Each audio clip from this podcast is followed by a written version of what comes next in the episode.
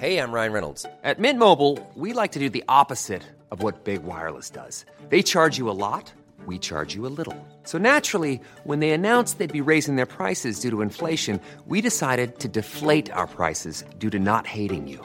That's right. We're cutting the price of Mint Unlimited from $30 a month to just $15 a month. Give it a try at mintmobile.com slash switch. $45 upfront for three months plus taxes and fees. Promo for new customers for limited time. Unlimited more than 40 gigabytes per month. Slows. Full terms at mintmobile.com. This is an RNZ podcast. Hello, I'm Simon Morris. Last week I waxed nostalgic about the good old days, which in these eccentric times means about four or five months ago. Back in that semi mythical golden age, we were entertained by films featuring stars and well loved character actors, those welcome faces that could lift the spirits in even the most lacklustre story. In fact, often I found I wasn't reviewing the movie as a whole, merely the actors in it. Now let me hear you read your line. And I can't stand him. And I can't stand him. And I can't stand him. Can't. Can't. Concentrating on the stars' performances isn't as reductive as it seems. They only succeed because of everyone else's work the writers, the director, the costume, makeup, and all the rest. Isaac Newton famously confessed he stood on the shoulders of giants. Well, a star actor is standing on the shoulders of pretty much everyone in the movie. What are you doing? You're being wired for sound, dearie. What? Now, Miss Lamont, watch out for those dentalized D's and T's and those flat A's. Oh, everybody's picking on me. Unfairly or not, the stars get most of the credit for a good film. This is a matter of annoyance to the director and producer, who very rarely get any for their work, and the writer, who never gets any. Their sole comfort is that the actors are equally unfairly blamed for a flop. Never want to see that Lockwood and Lamont again. Wasn't it awful? This is the worst picture ever made. I liked it. Like it or not, famous faces are, if not a necessary evil in a film, then certainly a very helpful one. Seeing a favourite actor on screen is not only a sign of quality, it must be good if they're in it, but also a guarantee. At least there's someone to watch in this. What is the play and what is my part? Uh, one moment, sir. Who are you? I'm, um, I'm the money. Then you may remain, so long as you remain silent. The projects that need most assistance from recognisable actors are often the ones with the most similar characters. Costume dramas, say, squadrons of superheroes in spandex, and of course, fantasy extravaganzas. And if we fail, what then? What happens when Sauron takes back what is his? I will be dead before I see the ring in the hands of an elf.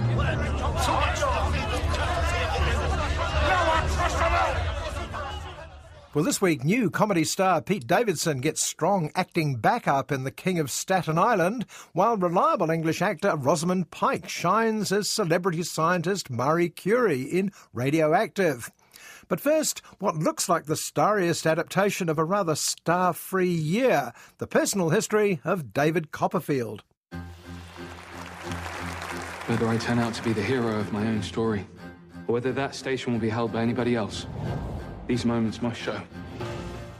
Lest you should think that the personal history of David Copperfield is a bit of a mouthful for what's usually just referred to as David Copperfield, the book's formal title is The Personal History, Adventures, Experience and Observation of David Copperfield the Younger of Blunderstone Rookery, which he never meant to publish on any account. I am David Copperfield. I am indeed. What lies before you is a fight with the world, and the sooner you begin it, the better! And it's clear that writer-director Armando Iannucci always planned to capture the spirit of Charles Dickens' original. Like most adaptations of Dickens, it's undeniably a romp, art directed and costumed to the hilt with a colourful cast. What's happening? Bailiffs! The debtor's prisoner awaits! It's not your chicken! You're stealing an honest man's chicken! Unlike most adaptations of Dickens, it makes no attempt to stay monoculturally Anglo Saxon. Playing the adult David Copperfield is Dev Patel, playing the likably hopeless Mr. Wickfield is Benedict Wong, while his daughter is played by black English actress Rosalind Eleazar. I can easily recall people of strong character. Good morning. Good morning. Is it too early for sherry? A little early. It seems Iannucci's plan is to wrest David Copperfield out of the dusty past and into modern London. Hence the heroic use of colourblind casting, which is all very well if the casting is good enough and if it doesn't get in the way of the story. I'm ruined. Can you cast any more lights from what has happened? Yes, I can. Day before yesterday, she said, Mr. Dick, I'm ruined. And I said, oh, indeed. And then we travelled here. That's not a lot of light. The trouble with Dickens is there's just so much of him. There have been one or two decent two and a bit hour film versions of his shorter books, Oliver Twist and Great Expectations notably. But good versions of the longer ones have been mostly TV serials. Certainly the best David Copperfields of my past came courtesy of the BBC. This calls for a celebration. Hooray! This is a remarkable day. Did you hear that? I'm a huge maniac! What an adventure we have had. David Copperfield, the book, is both Armando Iannucci's favourite Dickens and the pet of the author himself, probably because there was so much of his own life in it. Dickens' sweet but hopeless mother is reflected in both David's mother and later in the equally fluffy Dora. In the film, they're both played by the same actress. You were staring. Is there something wrong with me? No, I apologise for my rudeness. Think nothing of it, sir. He speaks very well. It was actually me. Oh, Romeo, do some work. Dickens' own feckless father, always only a few steps ahead of his creditors, was transformed into one of his most famous characters. Mr. Micawber, played here by Iannucci favourite Peter Capaldi, with a slightly approximate Cockney accent. London is full of wonders and wickedness. And it's ours, David, to go wherever we choose. Well, I'm not down there. Creditors make that road impossible. Two tailors and a most unreasonable muffin man. The comedy characters do well enough in this David Copperfield, but the missing ingredient is Dickensian melodrama and villainy. The wicked stepfather, Mr. Murdstone, and David's treacherous best friend, Steerforth, flicker on screen briefly but fail to leave much of a mark. Your mama is ill. How old is she? Very ill. Dangerously ill. She's dead. We're very sorry. Far more reliable are the performances of the already pretty Dickensian Tilda Swinton as David's aunt Betsy Trotwood and her vague companion Mr. Dick, played without breaking a sweat by Hugh Laurie.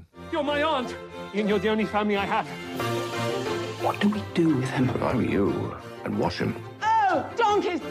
This is a donkey freezer! You're a remarkable woman. Very kind. Director Armando Iannucci's background is hard-hitting political satire, TV shows like The Thick of It and Veep, and the brilliant film The Death of Stalin. Well, you'd expect him to be a good fit with Dickens' angry portrayals of workhouses, slums, and debtors' prisons, but satire's not his primary intention here. We could keep him as a little pet. it was a joke, I'm sorry. I've been attempting to learn gentleman's humour from a book. This is both a love letter to the author and an attempt to show he's still relevant nearly 200 years later. The adaptation isn't always literal. Many bits of the original are cast adrift to make room, other bits are treated as faulty memory or simply swept under the carpet when they don't fit. I forgive you, Mr. Copperfield. It is not for you to forgive anyone, Mr. Heap. Isn't that right, Jip? Yes, it is. What's she doing here? My problem is that my own memories of the book and other screen versions are still too vivid and fond to allow for as much tampering as this film is guilty of. There are some good performances, particularly from Dev Patel, but not enough, and I'm sorry with this cast and director that my overall feeling at the end was one of disappointment. Oh, on your head. What are you doing? Medicine, reviving you. This is salad dressing. Is it? What could have been a bold reimagining of David Copperfield for post Brexit Britain instead comes across as a little random and unconvincing. The best bits were the most traditionally Dickens, I thought, but I suspect Iannucci, for all his love of Dickens, just hasn't got it in him to stay traditional. Thank you. Um, Sorry, what was your name? Copperfield. Copperfield. Copperfield. This is Crotwood Trosserfield. David Copperfield.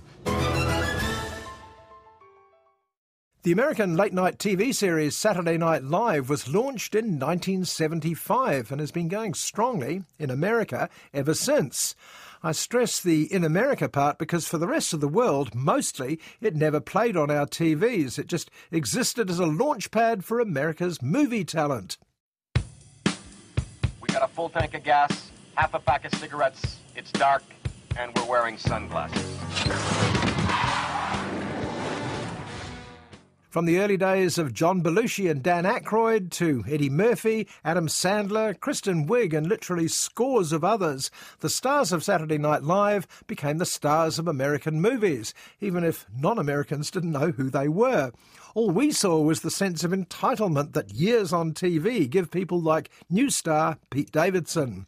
Be nice to mom, okay? Don't give her a hard time. She deserves a break. I always give her a break. When's when am I going to get my break? Like What are you talking about? All anyone ever does is worry about you.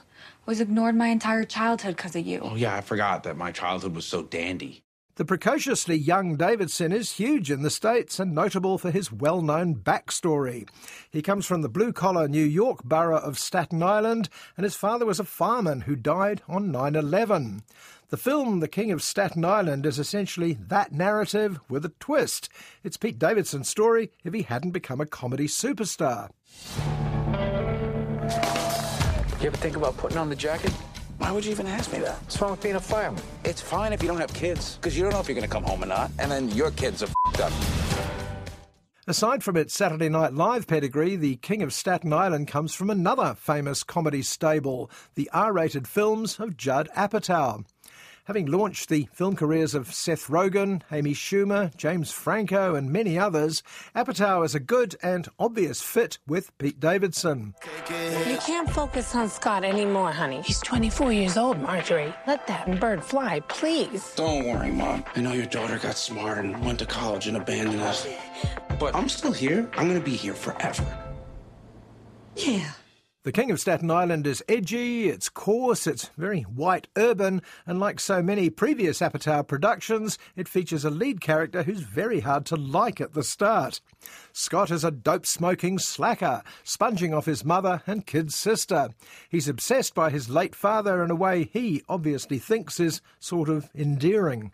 I like your tattoos. What are those numbers on your arm? Oh, that's uh, the date my dad died. He was a fireman. Died in a fire 17 years ago. Oh my god, I'm so sorry. Don't be. It's fine. Knock, knock. Who's there? Not your dad. Scott's ambition, well, ambition is a little strong. Let's say his dream is something to do with tattooing. He keeps practicing on his equally unfocused friends, another staple in Apatow films, despite displaying only minimal talent at it. I need somebody to tattoo. I'm, I'm running out of. Come on, Rich. What about you? Don't even look at me, dude. Why? Your work is mad inconsistent. Obama ain't right. I got the eyes wrong, okay? He's not right. All right, man, this has hurt me. Right? I don't have any black friends anymore. When even Scott's crew refuses to take any more tattooing, he looks outside the group. He finds a 10 year old and offers to tattoo him. The kid goes along with it for about half a minute and then bails. Next thing you know, the kid's father comes calling on Scott's mum. Are you a cop? No, I'm a fireman. Okay, I work for a living. Look at this. Do you believe this? You see that there? See that line? I don't know if you burn these off or what, but we're taking care of this and you're paying for it. You understand me? I don't know what Scott! this is. Oh. If you're not already a fan of Pete Davidson, I'd certainly never heard of him, you might be seduced by some of the other actors. I've always liked Marisa Tomei ever since My Cousin Vinny, and as Ray the Fireman, the irascible comedian Bill Burr is easy to like too. Easier to like than Scott, certainly. I've been dating someone for a little while now. The first guy you date in 17 years is a fireman, just like that? You don't think that's weird? To Scott's dismay, his mum starts to have a life that isn't entirely centred on him. Scott even finds himself being expected to do a few chores, including babysitting duties. You're gonna have to pull your weight a little more around here. Maybe help Ray get his kids to school. Kelly, do you know him? He's a new friend. You okay? You know, you could tell me. I'm okay. Oh, I trained her in the car. She's not going to break. Actually, the best things about the King of Staten Island are all the bits that aren't Pete Davidson. The two kids are adorable, and the crew at Ray's Firehouse are led by the always welcome Steve Buscemi, who, it turns out, used to be a fireman himself. Who knew? He's doing a good job. Getting ready for his career working at a car wash. Why do we have to clean this thing anyway? It's just gonna get fire on it. But the most endearing people in this rather blokey film are way over to the side. There's Judd Apatow's daughter Maud, who plays that very Apatow character, the kid's sister, who's far more grown up than the so called hero. You gotta get your shit together. Time is passing by very quickly. Why do you think I smoke weed all the time? So I can slow it down. And as Scott's long suffering girlfriend, there's Bel Powley, who made an impact playing the young Princess Margaret in A Royal Night Out. Vanessa Kirby, Helena Bonham Carter. What is it about the Queen's petulant sister that's such a gift part for talented British actresses? I love Staten Island. It's amazing. And people are going to see it soon, trust me. Well, if you love it so much, why don't you let me tattoo it on you? No, I'm not going to let you tattoo me again. Fine. I could have used a lot more of Bel Powley and, frankly, rather less of Pete Davidson and the King of Staten Island, but of course I'm not from around there. And to be fair, it does all come right in the end, even if, as so often in this sort of movie, there's an awful lot of movie before the end. I just feel like everybody's always disappointed in me, and I never live up to anybody's expectations. Hey, thanks for listening to all this. You're one of the few people who treat me, you know, like a person. You're welcome.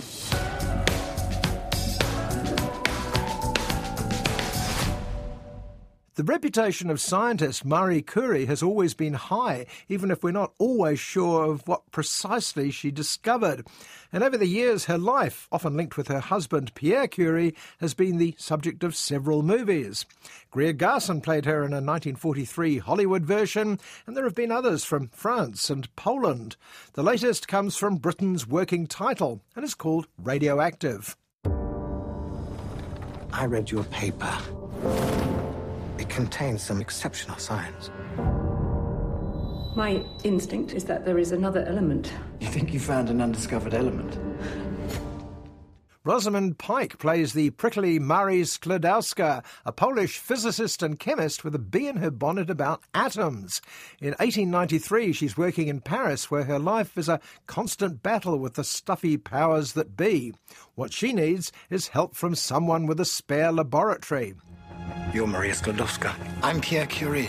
Your science is brilliant. You're proposing a partnership. That's exactly what I'm doing. You're just extraordinary. And what are the odds? The chance meeting with fellow scientist Pierre Curie is so clumsy and unlikely that I suspect, or at least I hope, that's what actually happened. Pierre, as played by Sam Riley, is the nicest man in the world, a worthy foil to the complex, self centered Marie. Your measuring equipment's useless. It's worked perfectly fine for me If so we're going far. to get the figures you need, we need something that's capable of extreme precision. There is no we. You need something that's capable of measuring microscopic aspects of the. No, energy. please, Yes, no, no, yes, no. I have an idea. Follow me. I mean, we have to have some drama here, don't we? Anyway, the two work so well together. She's brilliant and inspired, he's careful and technically sophisticated, that one thing inevitably leads to another. They get married shortly after discovering radium. I want to tell you about radium. A most peculiar and remarkable element because it does not behave as it should. In fact, they also discover the rather less well known polonium at the same time. And this underlines the difficulty in making a biopic about well known scientists. We've heard of them, and we know certain things about them, but not much about their actual work. We do know they both won a Nobel Prize for Physics. Our work's been nominated for the Nobel Prize for our discovery of radioactivity. And the commendation only mentions my name. Well, eventually they both won it after Pierre put pressure on the Nobel people. We're told that their work was in the area of radiation and X rays, even if the details of what it all means are a bit rich for the blood of the non scientific community. Science is changing, and the very people who are running science believed the world was flat. Leave my laboratory. If my science doesn't speak for itself, then you have gravely misunderstood it. I'm going to prove them wrong. The film Radioactive does attempt to provide some context to the Curie's work and achievements by occasionally flashing forward to see some well known events that stemmed from their research, though I have to say some of them do Marie Curie very few favours. We all thought that atoms were finite and stable. Well, some of them are not. I have called this radioactivity. Our discovery could cure cancer. Extraordinary. We see a little American boy getting the world's first radiation treatment for cancer, but we also see the dropping of the atom bomb over Hiroshima and the later disaster of Chernobyl. Radiation isn't always our friend. You changed the world. There are those that say that radium is making them sick. He's invented a poison! Oh! The film's director is rather interesting, the Iranian Marjane Satrapi, best known for directing an animated version of her own graphic novel Persepolis a few years ago. Radioactive certainly looks great. The cinematographer is the great Anthony Dod Mantle, but the script is a bit of a mess. You stole my brilliance. How dare you take their applause? This is bigger than both of us. I just wanted to do good science. The question can be raised whether mankind benefits from knowing the secrets of nature. No reflection on Rosamund Pike, who put some interesting meat on the bones of an underwritten character. Marie was a prickly proto feminist in a sexist world, but she stuck to her guns and became one of the most famous women in the world. The narrative trouble with high achievers like Marie, Pierre, and indeed their daughter Irene, later a Nobel Prize winner herself, is that their work is the reason for their fame. I want to protest in the strongest possible terms. It is a distinct lack of respect. They don't like you here. When have other people's opinions ever affected anything I've done? Radioactive attempts to include the gossipy extras to her life, her celebrity friends, an affair with a younger colleague. But in the end, they're dwarfed by the final photograph of Marie, the one woman in a group of the world's greatest scientists, including Curie fan Albert Einstein. This is my fight. And I will win it.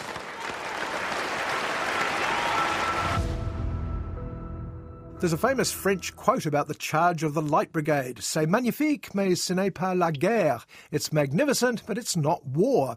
Well, you could say the same about the lives of someone like the Curies. They're clearly wonderful, but I'm not sure there's a movie in them. Which brings this week's show to a close. I'm Simon Morris, and I hope you'll join me at the movies, same time next week. Botox Cosmetic, out of botulinum toxin A, FDA approved for over 20 years. So, talk to your specialist to see if Botox Cosmetic is right for you.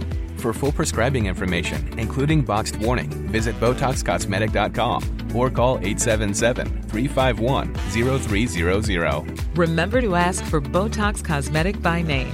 To see for yourself and learn more, visit BotoxCosmetic.com. That's BotoxCosmetic.com.